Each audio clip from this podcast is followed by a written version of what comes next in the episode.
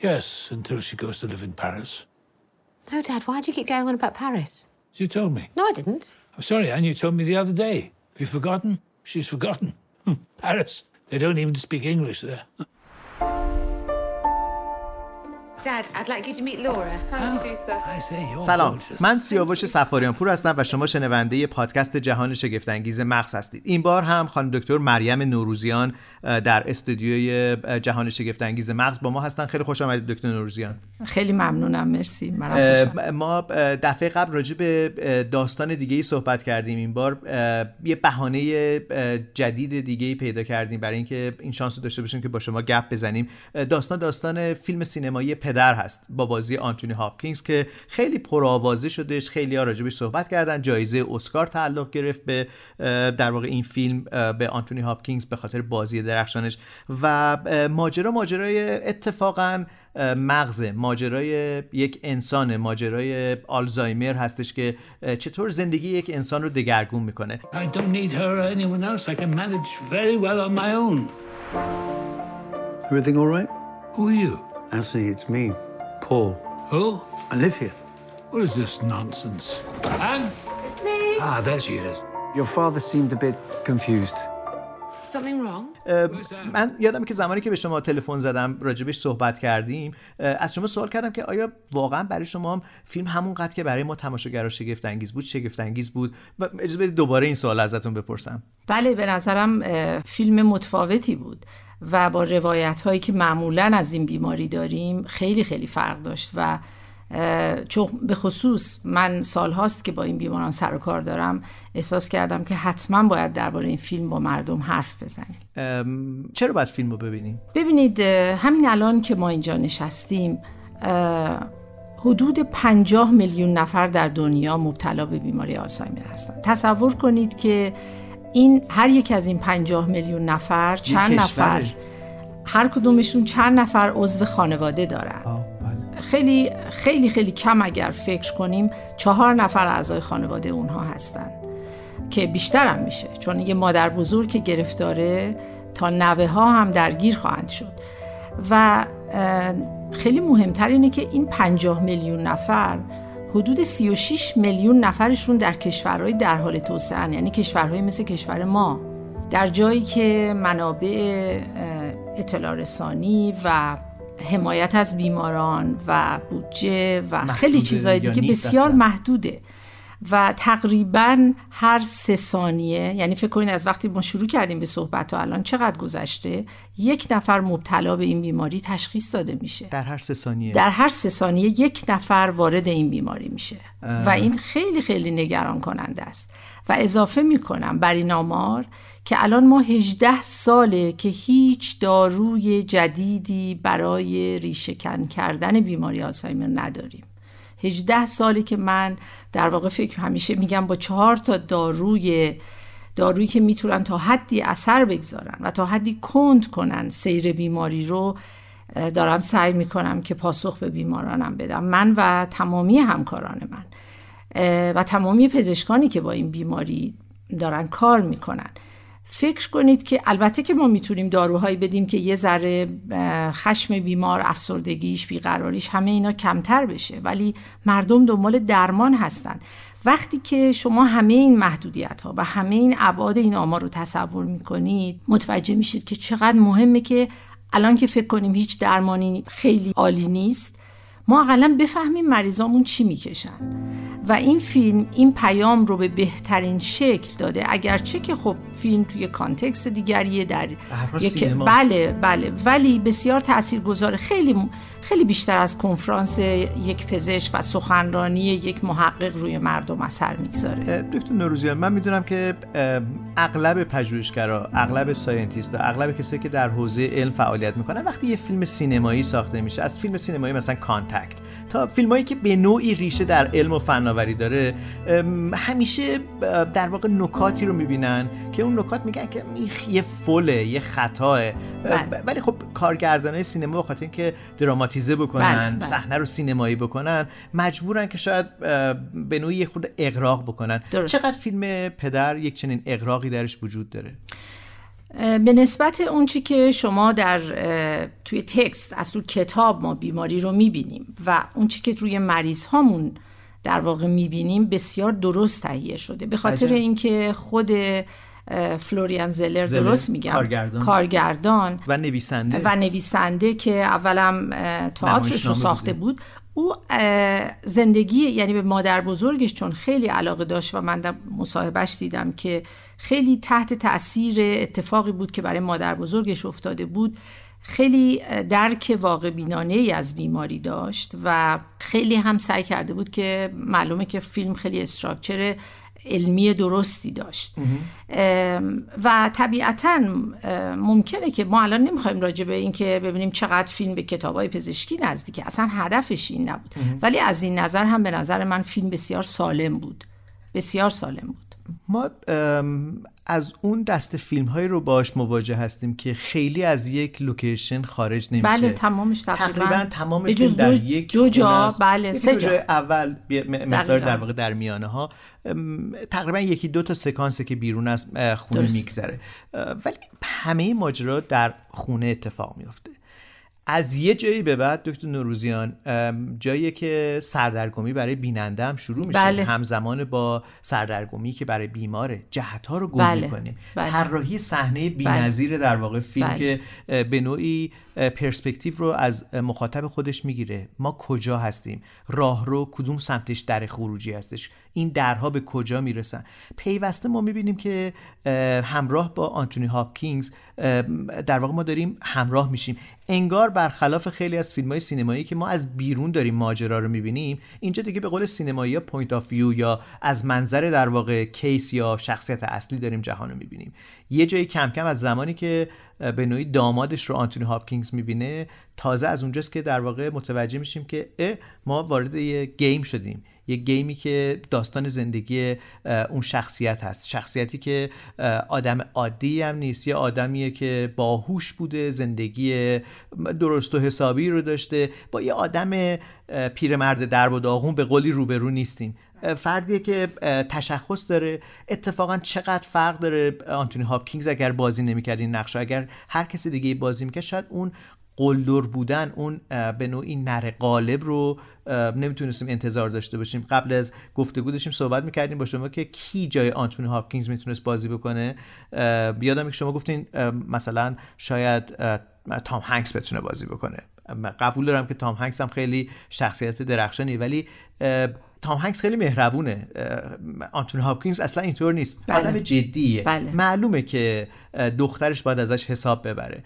و من به نظرم میادش که بهترین انتخاب رو کارگردان کرده برای بازیگر در واقع این فیلم که آنتونی هاپکینز. اجازه بدید همینجا اعتراف بکنم که یه جایی فکر کردم واقعا هاپکینز خودش هم مبتلا به آلزایمره. شما که این بیماران رو می‌شناسین به نظرتون هاپکینز چقدر نزدیک بودش به افرادی که مبتلا به آلزایمر میشن.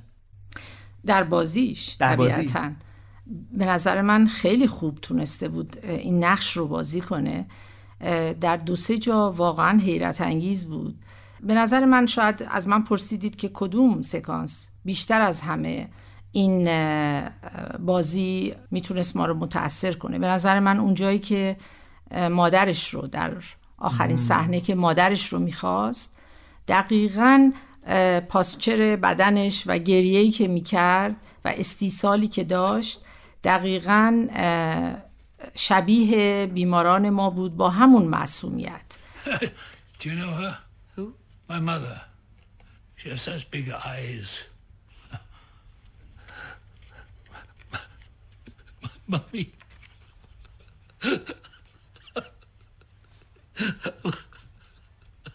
I want my mummy. I want my mummy. I want to get out of here. fetch یا در جایی که خیلی گیج شده بود که دخترش رو یه بار دید که رفته بیرون و مرغ خریده و برگشته و بعد دوباره دخترش یه خانم دیگه اومد تو که یه ذره هم شبیه دخترش بود و اون گیجی که الان چه اتفاقی داره میفته انگار این آدم که عوض شد یا و ما, گی- و ما. هم با او گیج می شدیم Everything will sort itself out. Saw it in his eyes, didn't know who I was. It was like I was a stranger to him. Just did something to me. I don't know what she's cooking up against me, but she's cooking something up. What are you talking about, Dad? I'm not leaving my flat. I am not leaving my flat. This really is my flat. در واقع مهمترین نکته در این فیلم از نقطه نظر نورولوژی شناختی این هست که در تمامی فیلم هایی که روی در مورد بیماری های مغز و اعصاب ساخته شده که خیلی هم زیاده و همینطور بیماری های روانپزشکی ما همیشه بیرون بیمار هستیم ما همیشه به عنوان تماشاگر یه آدمی رو می‌بینیم که فلج شده سکته کرده فراموشی داره چیزاشو گم می‌کنه. یه آدمی رو می‌بینیم که پرخاشگر قاتل دروغ میگه و غیره. ما همیشه نظارگر بیمار هستیم. ولی در این فیلم ما تا وسط فیلم هم انگار متوجه نمیشیم که ماجرا چیه. بعد متوجه میشیم او من الان من الان جای ذهن در واقع اون پدر هستم. همون گیجی و چقدر ترسناکی که شما می‌بینین گیج میشین. مثلا دقت کردید وقتی رفتن دکتر مطب دکتر شبیه در خونه اینا بود. دقت کردین؟ اونجا یعنی تصاویر اون طبقه شبیه خونه بود. یعنی متوجه نمی‌شدین الان کجاست. بعد وارد شدین حتی مطب دکتر هم شبیه راهرو خونه بود. و یا واقعا اونجا که اشاره کرد به تابلو نقاشی دخترش که فوت کرده بود واقعا می‌دید تابلو برداشته شده. جای دیواری که اثر تابلو روش بود معلوم بود. می‌گفت ببینید این تابلو نیست سر جاش. این تابلو دخترم کجاست؟ ولی دخترش می‌گفت اصلا تابلو اینجا نبوده. ولی ما ما می‌دونستیم که بود. می‌دونید؟ یعنی ما متوجه میشیم که بیماران ما چقدر واقعا دارن یک تصویر از نظر ما غیر واقعی رو می‌بینن ولی ما اونا رو باور نمی کنیم و من اینو واقعا توی زندگی این خانواده ها می‌بینم. اغلب خانواده ها به من میگن خیلی لوس شده لجبازی می‌کنه بدبین شده سوء زن داره اصلا تمرکز نداره خانم دکتر اصلا دقت نمی‌کنه. هر چی بهش میگیم باز تکرار می‌کنه و یعنی تصویری رو بیمار رو روبرو خودشون می‌ذارن و هیچ گناهی هم ندارن. بیمار رو در روبرو خودشون می‌ذارن و اون رو قضاوت می‌کنن. Isn't it? You see, the situation is very simple. My daughter is of the opinion that I cannot manage on my own. I'm so sorry about this. Why? She understands perfectly. It's important. I explained it all to you. Why do you keep looking as if there's something wrong? Everything is fine. I think she tries to do the best she can for you, Anthony. Everything will be all right. I promise you. There's something funny going on.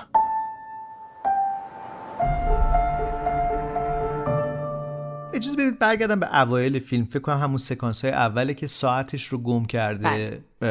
شخصیت پدر و به دخترش میگه که در واقع خدمتکار خونه احتمالا اون رو دزدیده. حتی نمیگه احتمالا میگه قطعا اون رو دزدیده. بله. و در رو یواش میره میبنده که بله که نشنوه نبینه اون یا بله. نبینه. و بعد یه خورده که جلوتر میره متوجه میشیم که ساعت رو پیدا کرده داره در دستش میبنده بله. و بعد بهانه میاره برای دخترش که بعد اون ماجرا رو توضیح بده. حتی تو توضیح دادن ماجرا هم به نوعی داره قلوف می‌کنه انگار که داره دروغ میگه. واقعا در واقع افراد مبتلا به آلزایمر انقدر واقعی هستن. یعنی ما با یه آدم روانپریش انگار روبرو نیستیم. پدر واقعی همیشگی منه. بله. ولی احساس می‌کنم که بدجنس شده. احساس می‌کنم که داره دروغ به من میگه.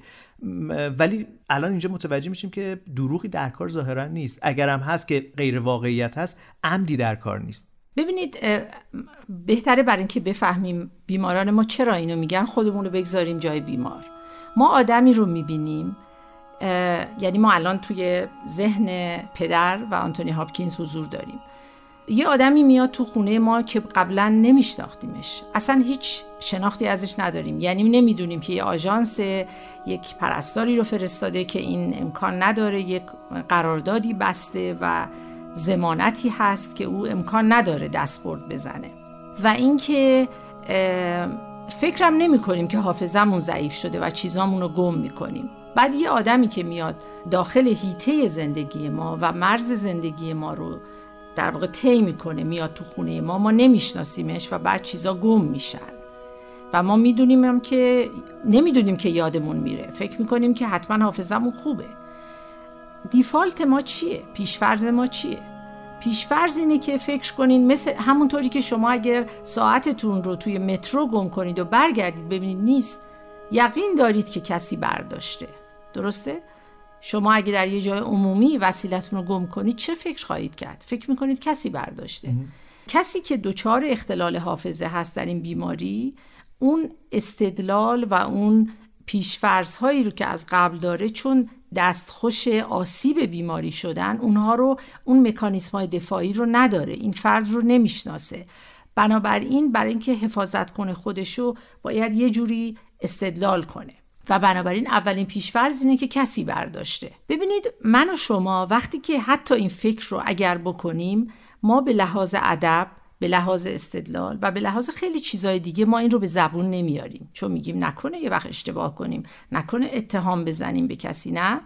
این در واقع با قسمت های همون پرفرونتال یا قشر پیش پیشانی که صحبت کردیم دربارش آدم می‌فهمی که نباید اینو بگه ممکنه اشتباه کرده باشه. ولی در این بیماری این استدلال ها نمی‌تونن اتفاق بیفتن چون مغز آسیب دیده. در نتیجه اول ممکنه فقط با سوء زن به اطرافیان نگاه کنه. یه خورده که بیماری پیشرفت کنه میگه اون رو. اول به پرستار بدبین میشه بعد به افرادی که کم کم به اون نزدیک میشن و حتی بچه ها و خیلی خانواده ها میرنجن از بیمار. فکر می‌کنن در صورتی که بذارید چون وقت برنامه کمه من همینجا بگم. خب ما چیکار باید بکنیم؟ ما باید همیشه می‌تونیم به فردی که مبتلا هست بهش بگیم که باشه من کمک می‌کنم اینو می‌ذاریم یه جایی که فقط خودتون بدونید. و اینکه ما مواظبیم. یا اگه مشکلی پیش اومد پیداش می‌کنیم. یا اینکه می‌دونید یعنی بهش حق بدید که ممکنه نگران باشه.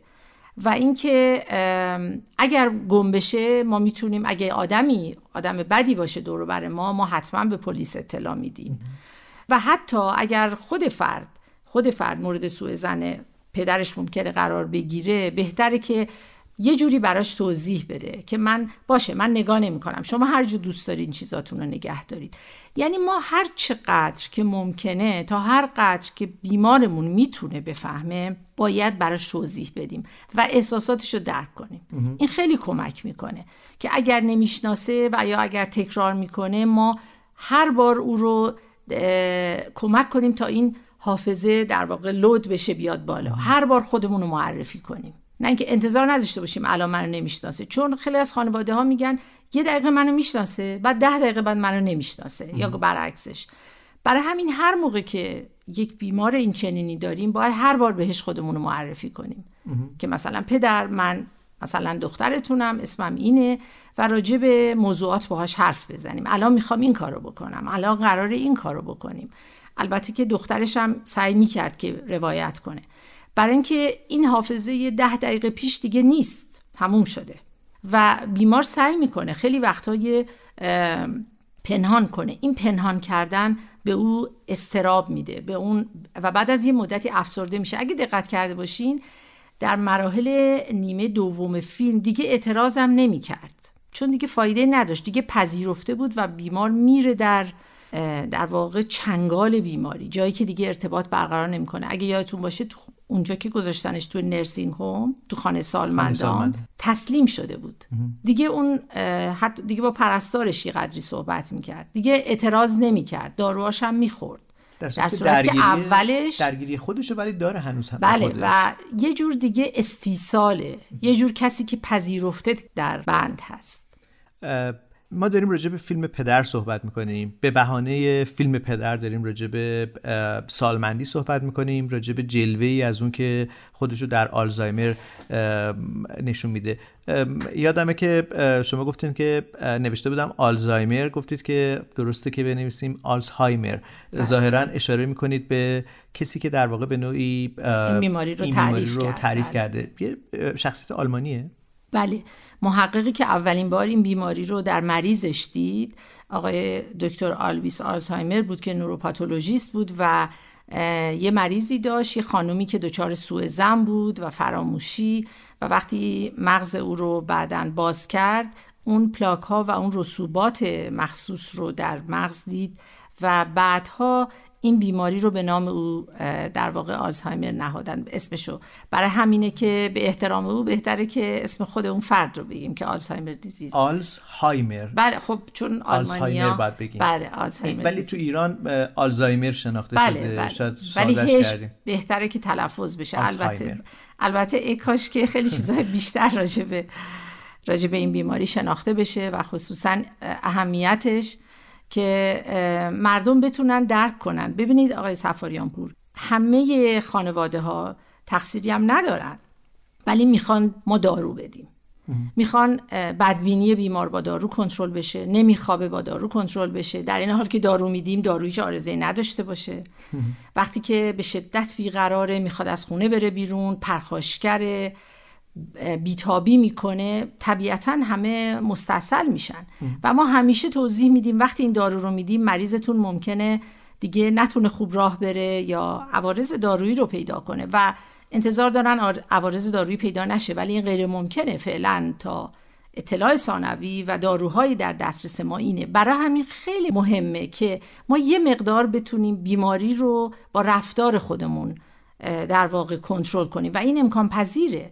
من خانواده های اگر چه زیاد نیستند. خانواده هایی در بین بیمارانم می‌شناسم که اینها با همین درک رفتار بیمار نه تنها تونستن خیلی این مشکلات رو بپذیرن بلکه خیلی هم از بیمارشون لذت می‌برن. شما ممکنه تعجب کنید چطور میشه از این بیماری لذت بود نه اینکه از این بیماری لذت ببرن. هنوز از داشتن مادر یا پدر علا رغم اینکه مبتلا به دمانس هست لذت ببرن. به خاطر اینکه هنوز جنبه هایی توش ببینن. مثلا اگر اشتباه می‌کنه براشون جالبه یا توضیح میدن هنوز بغلش کنن. و عشق چون اگه دقت کرده باشین در آخرین سکانس بیمار اون ارتباط عاطفیشو با پرستار برقرار می‌کنه. همون پرستاری که شغلشه. سر ساعت اومده داروها رو بده بره. ولی چون با بیمار با محبت صحبت می‌کنه بیمار در کنار او آرام می‌گیره و وقتی مادرش رو می‌خواد. یعنی به نظر می‌رسه که آلزایمر هر چقدر قوی باشه ولی نمی‌تونه به عشق دست اندازی بکنه. یعنی قدرت یک رابطه پر از عشق خیلی زیاده. مثلا موسیقی هم توش زیاد بود. دقت کردین اول فیلم ما با صدای اون خواننده دخترش رو می‌بینیم که داره میره. ولی وقتی که اون هدفون رو از گوشش برمیداره صدا قطع میشه. یعنی ما داریم اونجا در واقع به نظر من آقای زلر به ما پیغام داده که ما داریم از دید اون نگاه بیمار می‌کنیم نگاه. می‌کنیم. برای اینکه این صدا بود توی پس زمینه. پس زمینه. وقتی که آنتونی هاپکینز هدفون رو ور میداره صدا قطع شد. پس من داشتم صدای بله، موسیقی که یعنی هاپکینز گوش می‌کرد جالب بود. و اونجا که دامادش خیلی هم دوستانه رفتار نمی‌کرد بیمار میفهم بیمارای ما حتی وقتی که دیمنشیا دارن فرق نگاه محبت آمیز و با نگاهی که دوستانه نیست می‌فهمن. به خاطر اینکه درک نگاه و درک ملودی صدا خیلی دیرتر از بین میره. حتی یه بیماری که تو بستره می‌فهمه شما دارید اه، باهاش با محبت حرف می‌زنین همونطور که بچه کوچیکا می‌فهمن. شما یه بچه کوچولو رو نمیشه امتحان کرد ولی یه بچه کوچولو رو به تندی باهاش حرف بزنین. یه بارم با محبت اونجوری که همه ما حرف می‌زنیم. بچه ها می‌فهمن. بچه ها می‌فهمن. برای همین بیمار می‌فهمه که کسی دوستش داره و کسی دوستش نداره. و این راهیه برای اینکه ما باهاشون ارتباط داشته باشیم. هر چقدر در واقع از شگفت انگیز بودن فیلم بگم کم گفتم ولی هر چقدر هم از ترسناک بودنش بگم کم بله، گفتم. ترسناک. اه، من خیلی فرار کردم برای ندیدن این فیلم. یعنی سعی کردم که به هیچ عنوان نبینم. وقتی که قرار شد این گفتگو رو دنبال بکنیم و با شما ترتیب بدیم در واقع مجبور بودم ببینم. چون هم پدرم هم مادرم رد پایی از در واقع این آرزه رو درشون احساس می‌کنم پیوسته در واقع خودم رو جای یکی از شخصیت های اصلی که در واقع دختر خانواده هستش قرار می‌دادم هی فیلم رو قطع کردم ولی دوباره وسوسه دیدنش بود به خاطر در واقع شاید جادوی بازی هاپکینز جادوی فیلم برداری فیلمنامه. موسیقی فیلمنامه بله. به نظر میاد با یه اثر تمام عیار سینمایی روبرو هستیم و حالا خیلی خوشحالم که شما به لحاظ کارشناسی و تخصصی هم میفرمایید که از نظر علمی هم داره به ما یک شهادت درست یا نزدیک به واقعیت رو از پدیده میگه که من دوباره برگردم به ابتدای گفتگومون گفتیم 50 میلیون نفر در حال حاضر بله. مبتلا به آلزایمر شناسایی شدن بله. و هر سه ثانیه یک بار بله. یک نفر به این فهرست داره اضافه میشه دقیقاً. و این اصلا کم نیست و ممکنه که هر کدوم از ما در پیرامونمون به نوعی درگیر یا بله. در آستانه درگیری با این اتفاق باشیم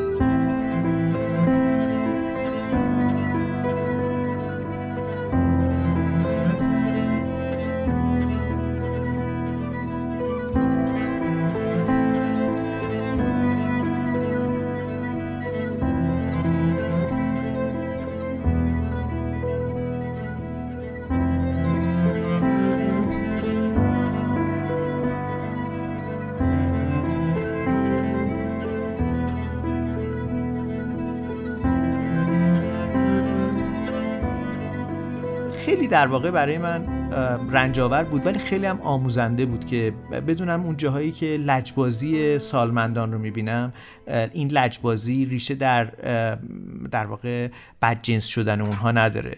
آدم احساس می‌کنه که مادرش که همیشه مهربون بوده دفعه تبدیل شده به یه آدمی که بدجنسی می‌کنه. ولی این فیلم داره به من کدی میده که میگه که نه این بدجنسی نیست. این از منظر او که نگاه بکنی این به نوعی داره زیست طبیعی خودش رو انجام میده. بر اساس مشاهداتش داره تصمیم گیری می‌کنه. بله. می‌خوام در واقع اینجا برگردم به ماجرای آلزهایمر که آقایی که در واقع این ماجرا رو شناسایی کرده بود. آنچه که در مغز بیمارش رخ داده بود. اون رسوبی که اشاره کردی چیه دکتر؟ ببینید همه ما در مغزمون مواد زیادی وجود داره که ساخته میشه و بعد حل میشه و بعد باید از مغز بره بیرون.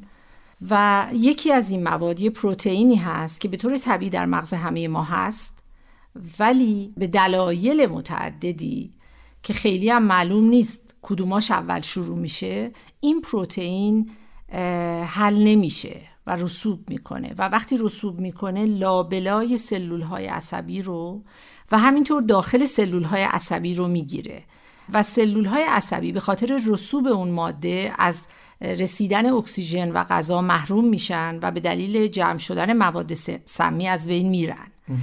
کجا این اتفاق اول میفته؟ درست جایی که قسمت های در واقع حافظه ما هست. جایی که حافظه ما اولین اطلاعاتی که وارد مغز میشن اونجا این کد میشن اونجا اطلاعات داده میشه و بعد میره در قسمت های مختلف ذخیره میشه در واقع سرنخهای حافظه بله. و خاطرات شروع ما. در گیت ورودی حافظه است همونجا همونجا جایی هست که اسامی افراد هست و جهت های دنیای اطراف ما راست چپ خیابون ها و غیره و چهره افراد هست در نتیجه اولین علائم بیماری آلزایمر همین جایی که رسوب پروتئین شروع میشه هست. بعدها این بیماری وقتی پیشرفت می‌کنه رد پای رسوبات گرفتن.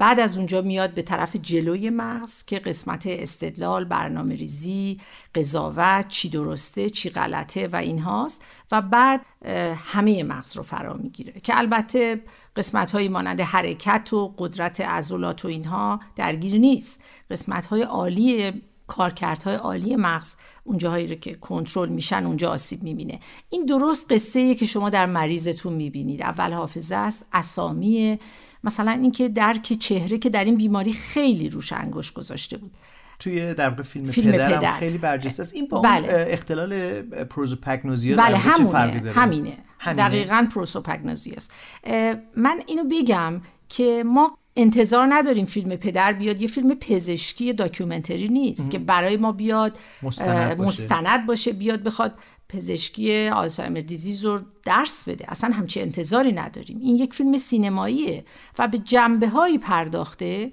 که خیلی اثرگذار رو زندگی مردم و برای درک بیمار خیلی مهمه. یکیش شناخت چهره است. پروسوپاگنوزیا در واقع به خاطر آسیب قسمتی از مغزه جایی که چهره آدم ها رو ما با اسمشون با هم یاد می‌گیریم. یعنی صورت و اسم. درسته؟ و بعد همینطور جهت در واقع جغرافیایی. جغرافیایی رو در قسمت دیگری از مغز اینا جاهایی که خیلی زود در آلزایمر دیزیز گرفتار میشه در بیماری آلزایمر یه نکته دیگری که در این فیلمه که جالبه این چیزایی که بیمار میگه. مثلا داستان دخترش که قرار بود بهش گفته که من می‌خوام با یه مردی ازدواج کنم و می‌خوام برم فرانسه, فرانسه. و او بهش میگه تو برای چی می‌خوای بری و اینها. و بعد قسمتی از دیگری از فیلم اصلا دخترش میگه همچی چیزی نیست که اشاره داره می‌کنه به داستان سرایی بیماران. و ترس بیمار از تنها شدن؟ بعد بیمار میگه این گفته بود خودش گفته بود. یعنی ما واقعا می‌بینیم گفته بود دخترش. ولی بعد متوجه میشیم این نه انگار دخترش نگفته بود. یا این آقای ما میمونیم که کدوماشون داماد بیمارن. یعنی ما به وا... می‌فهمیم که چقدر واقعی اون تصور کرده بوده. حالا بیایم بیرون از بیمار بیایم بیرون از آنتونی هاپکینز. ما می‌بینیم چیزایی رو مریضا تعریف می‌کنن که اتفاق نیفتاده و خانواده ها به ما میگن. میگن این چیزایی که میگه اصلا نیست. علتش اینه که همه ما در مغزمون یه سری خاطرات داریم. فکر کنید یه سری box ها یه سری جعبه ها مثلا سفری که رفتیم شمال. مثلا معلم کلاس شده، اولمون. بله. مثلا من کشیک بیمارستانم موقعی که اینترن بودم و فلان مریض رو داشتم. خب ولی این جعبه ها روی زمانهای خاصی سوارن. مثلا فرض کنین من سال به عنوان مثال سال هفتاد و مثلا هفت مثلا رزیدنت سال دو اعصاب بودم. اتفاقی که برام افتاده در همون سال اون box اونجاست. یعنی هر خاطره ای با زمان خودش در یک آدم سالم رو هم سواره. یعنی درست با هم لینک میشه. البته همه ما اشتباه می‌کنیم. ولی در چیزی که اتفاق میفته در بیماری آلزایمر اینه که این زمانها و حوادث با همدیگه چیزشون لینک ندارن. شدنشون بله. و اتصالشون اشتباه میشه آه پس اینجا در واقع یه قصه جدید خلق میشه بله یه قصه جدید مثلا میگه ما. رفتیم اهواز بعدش توی اونجا مثلا مهمون یا میزبان خونه مثلا سکته کرده بود. اصلا هم چیزی اتفاق نیفتاده. چون ماجرای اهواز یه ماجراست. سکته یه جای سکته دیگه بوده. میزبان یه ماجرای این دیگه شبیه است. خواب نمیشه چون اه، تو خوابم کم و بیش همین اتفاق ممکنه، برای ما بله، ممکنه بیفته. شخصیت جدیدی ساخته میشه که انگار هرگز ندیدیم ولی انگار ترکیبی از تمام اون چیزایی که در ذهن ما وجود داره. بله شاید از این نظر خواب و این بیماری شبیه هم باشن. ولی خب اون هیته دیگریه. شاید اگه بخوایم راجع به اون بپردازیم خیلی. ماجرا پیچیده میشه. ولی می‌خوام اینو بگم که بعد خانواده ها میگن و درستم میگن. میگن این یه داستانی میگه که اصلا نیست. یا بعضی وقتا میگن دروغ میگه. این برچسب دروغ. آره به کار بردن کلمه دروغ خیلی خیلی به نظر من ظلمه به این بیمارانه. درست من قبل از برنامه خدمتون گفتم شبیه این میمونه که ما ما اینو بگیم فکر کنیم. یه آدم بیگناه رو که واقعا مثلا مرتکب قتل نشده. ببریمش دادگاه بعد دادستان بله هیئت منصفه قاضی همه بیان بهش بگن شما به این دلیل به این و این میگه من این کار رو نکردم. می‌دونید؟ همینقدر. یعنی قطعیه براش که نکرده. یعنی به نظر من اینجوری باید نگاه کنیم. که بیمار هیچ نمی‌خواد لجبازی کنه نمی‌خواد خودشو لوس کنه یا میگن جلب توجه. مثلا تصور میشه که یه بیمار مثلا 85 ساله می‌خواد جلب توجه کنه. و من همیشه میگم اگر جلب توجه برای چی؟ برای اینکه بهش محبت کنید خب محبت کنید. می‌دونید؟ یا اینکه برای که دستش رو بگیری بلند بعضی من یادمه که یکی از همراهان بیمار به من می‌گفت من میرم پشت در پشت پنجره و یواشکی نگاش می‌کنم ببینم خودش می‌تونه این کار رو بکنه که به ما میگه. چرا ما این آزمایشات رو باید با بیمار بکنیم؟ که فکر کنیم آیا اون می‌تونه یا نه؟ کسی که دیگه واقعا در اوج ناتوانیشه و اگه قرار بود خودشو لوس کنه یا اه، تظاهر کنه اون همه سالهایی که از ما مراقبت کرده پس چی؟ اونها کجا رفته؟ می‌دونید؟ کسی که سالهای سال یا میگن خیلی تنبل شده. من میگم که مثلا چند سال مادرتون از شما نگهداری کرده؟ مثلا 6 تا بچه داشته. می‌دونید بعد اه، میگن خیلی تنبل شده و مثلا انتظار دارن هنوزم اون فعالیت. می‌دونید؟ خیلی غیر منصفانه است. خیلی غیر منصفانه است.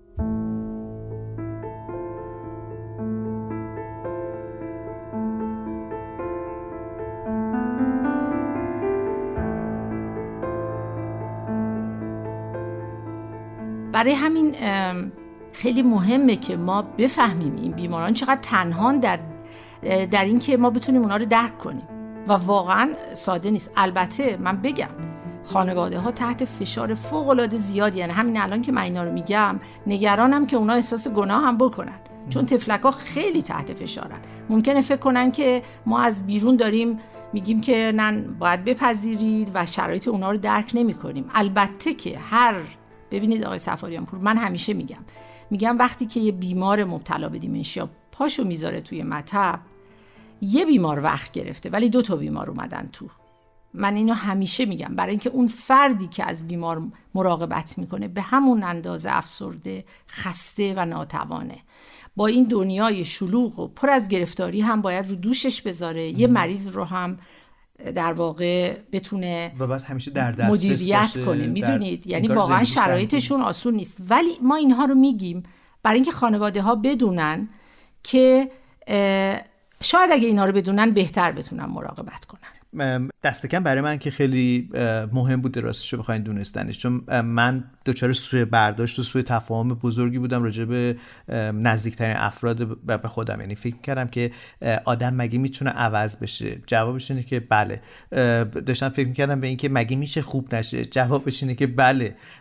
و کلی بله است که بله هاییه که خوشایند باور. نمی‌کنیم. ولی دلمون نمی‌خواد باور بله. بکنیم که یک چنین اتفاقی افتاده. و از وقتی که فهمیدم که این یک اه، این یک ساعت شنیه که برگشته نسبت بهش دیگه راستش بخواین اعتراض چندانی هم ندارم. یعنی راستش بخواین خیلی دیگه وارد یک دنیای جدیدی ما شدیم دیگه انگار که یه دوران جدیدی پیش اومده. من یه نکته بگم. یه علتی که ما سخت باور کردیم چیه؟ به خاطر اینکه بیماری خیلی آهسته شروع میشه. در مواردی که بیماری ها ناگهان شروع میشن مثلا سکته مغزی رو مردم خیلی راحت تر قبول می‌کنن. شب میخوابه صبح پا میشه و یه طرفش حرکت نمی‌کنه و فلج شده. یا یه دفعه چشم مثلا نابینا میشه. اما در مورد این بیماری مسئله که داریم شروع تدریجی اون هست. یعنی وقتی که بیماری خیلی خیلی آهسته تغییر پیدا می‌کنه درک این که بیمار هست خیلی سخت میشه. یعنی نمی‌تونیم قبول کنیم که این واقعا یه بیماریه. به خاطر اینکه انقدر آهسته اومده که ما اون در واقع چنج یا تغییر رو نتونستیم بپذیریم.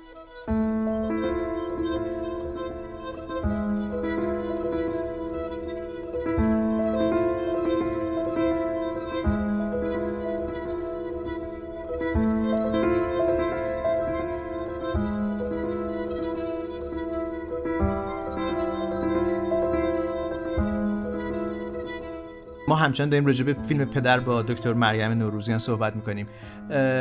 داشتید ت- یه یادآوری مهم به ما می‌کردین؟ بله اگه خاطرتون باشه بیمار یادش رفته بود که دخترش فوت کرده و ما وسط های فیلم متوجه میشیم که دخترش فوت کرده و در اثر احتمالا یک تصادف بوده و یکی از شبها که خوابش خیلی خواب می‌بینه و صدای دخترش رو میشنوه بلند میشه و اونجا ما سرگردانی بیمار رو می‌بینیم که این اتفاق میفته مریضا بلند میشن را میفتن که توی فیلم آقای فرهادی یه قسمت دیده بودیم که بیمار از خونه میره بیرون با لباس خونه. اینو دیده بودیم. حتی تو فیلم آقای پور احمد تو فیلم کفش هم کو هم اینجا اشاره شده بود. قسمت مهمی چون مریضا ممکنه گم بشن.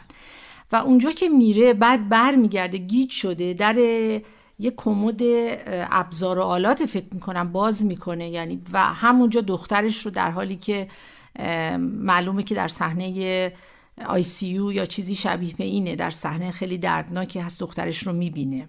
می‌خوام اینجا اشاره کنم به این که گاهی وقتا این توهمات بیمار خیلی صحنه های دردناکی رو ممکنه برای نشون. اون بسازه. بله بله. یعنی صحنه های دردناکی بازآفرینی میشن. خب این که واقعا می‌بینه اون رو. ما چه کمکی می‌تونیم بکنیم به بیمار؟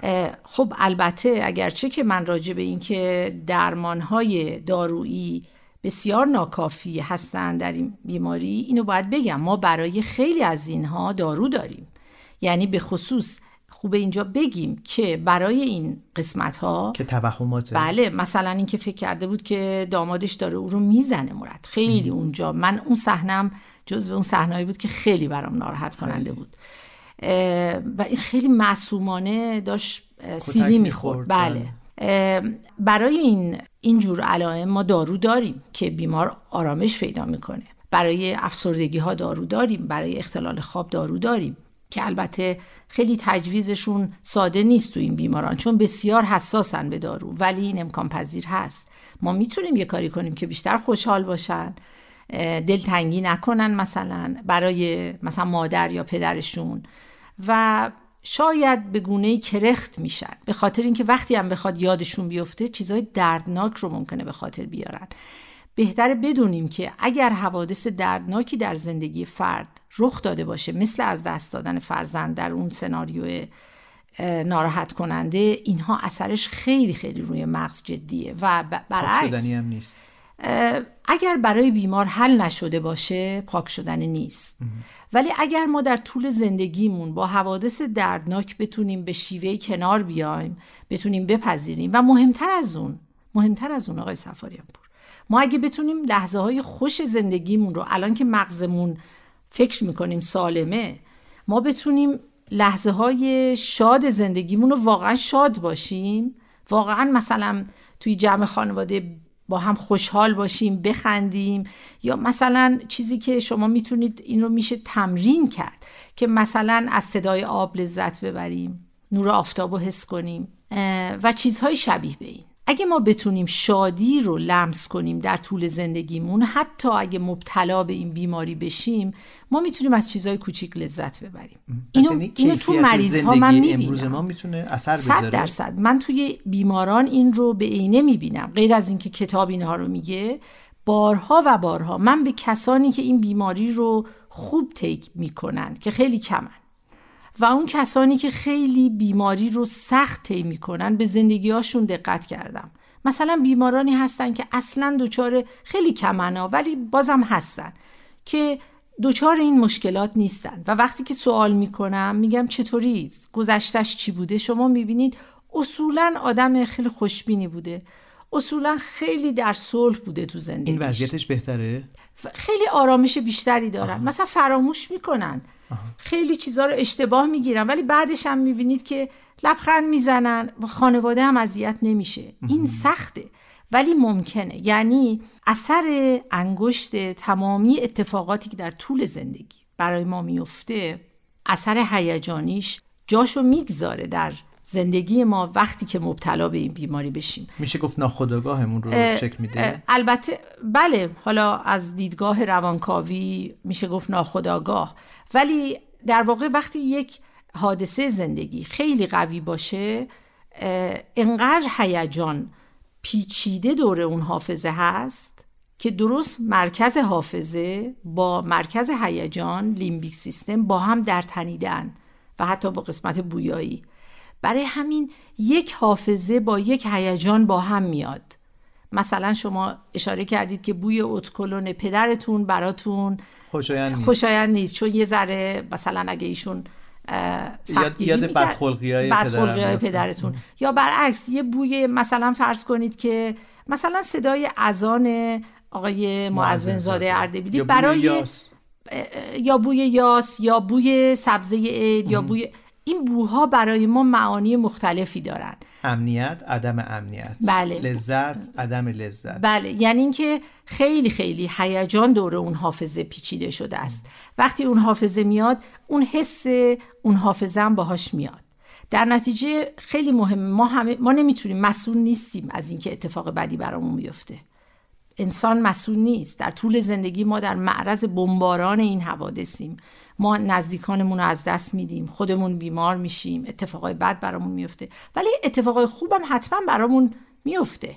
یعنی باید آگاهانه سعی کنیم. یعنی زندگی به نظر می‌رسه که پروسش و روندش جوریه که ما باید فعالانه به دنبال این بگردیم. این لحظه های خوب رو پیدا کنیم و برای خودمون معنی کنیم. به خاطر اینکه اثرش بمونه توی روانمون.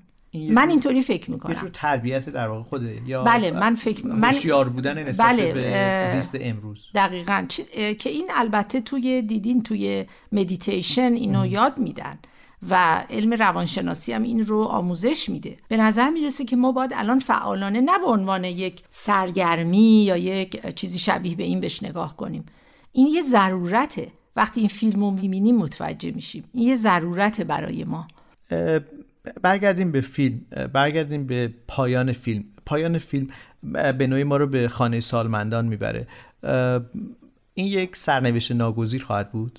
سوال خیلی دشواریه. من واقعا نمی‌تونم اینو جواب بدم. به نظر می‌رسه که اگه ما اینقدر خوششانس باشیم که در جوونی از بین نریم و پا به سن پیری بگذاریم ما محدودیت های خواهیم داشت. در واقع اینم بگم که خب می‌دونید یک سوم موارد علل بیماری آلزایمر قابل پیشگیری تقریبا بیش از یک سوم. مثل فشار خون مثل استرس. مثل بیماری قلبی و روغی استرس به طور غیر مستقیم اثرش رو روی قلب ما روی مغز و اینها می‌گذاره. ما می‌تونیم با سبک زندگی سالم یک سوم این علل رو از خودمون دور کنیم. خب با ژنمون فعلا نمی‌تونیم کاری بکنیم. با سنمون هم نمی‌تونیم. بالاخره سن ما داره زیاد میشه. درسته؟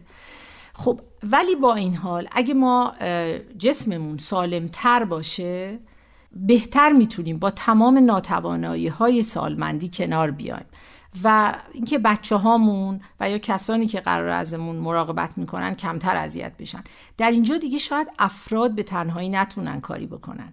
اینجا نقش سیستم جامعه است نظام سلامته که باید بتونه یه فکری بکنه برای سالمندان یعنی یه بستری که کیفیت زندگی فرد رو حفظ بکنه حفظ بکنه و یا اینکه بله یعنی جاهایی که حتی من مثلا توی اطرافیانم این صحبت رو کردیم توی اعضای خانواده که مثلا می‌تونیم آیا چند نفرمون دوره هم جمع شیم اعضای خانواده مثلا با برادرم با کسانی که خیلی نزدیکیم بیایم مثلا یه, یه جایی درست کنیم از الان و منم گفتم که خب این قسمتش با من به شرطی که تا وقتی که من خودم مبتلا نشدم.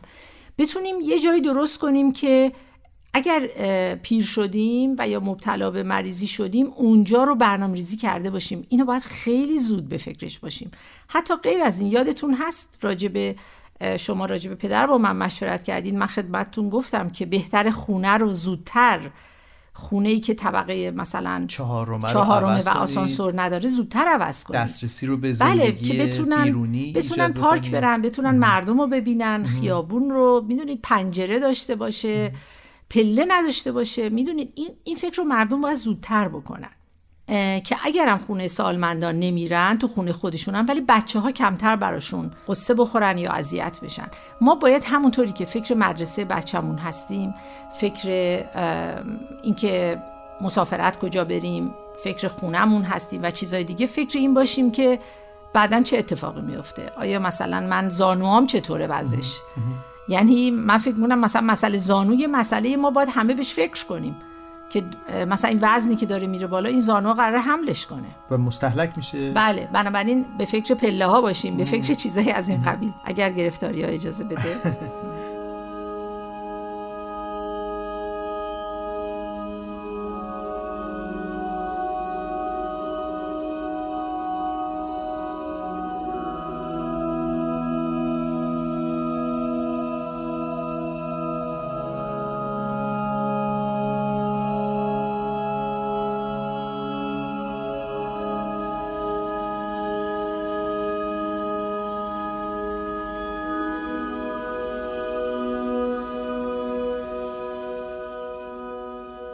پس الزاما در واقع پایان در واقع آنتونی هاپکینز در خانه سالمندان پایان تلخی نیست. در جایی هستش که بتونه رسیدگی کامل بهش بشه در حالتی که به نوعی افراد آموزش دیده برای کار با این افراد هستن. و اصلا معمولیتشون هم اینه شاید بچه ها خسته بشن. اونقدر خسته بشن که کیفیت کارشون پایین بیاد. ولی توی خانه سالمندان طبیعتا افراد یا جابجا جا میشن یا به هر حال می‌دونن که این مأموریت حرفه‌ای خودشونه بخش از شغلشونه. با این حساب خیلی پایان تلخی نیست؟ به نظر من اگر آدم بتونه یه مقدار اگر آدم بتونه خودشو آماده کنه برای هر چیزی شاید این حرف من خیلی به نظر شعار بیاد. ولی من فکر می‌کنم که وقتی ما آماده باشیم برای هر چیزی نه صد درصد ولی حتی ده درصد 20 درصد تلخی و سختیش رو کمتر, کمتر کردیم. می‌کنه. من دارم از عدد خیلی کمی حرف می‌زنم. اگر ما آماده باشیم حتما اون رنج از بین نمیره ولی می‌تونه کمتر بشه. می‌تونیم دربارش فکر کنیم. شاید شاید مثلا آدم بتونه اشخاصی رو پیدا کنه بگه ما همه قرار تقریبا توی یه بازه سنی هستیم با هم پیر میشیم. شاید.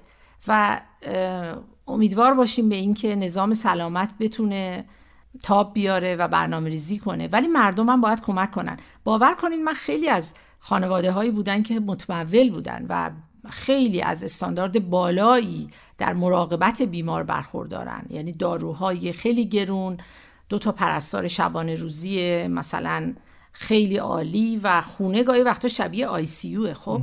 و من همیشه گفتم می‌تونید کاری برای این بیماری بکنید.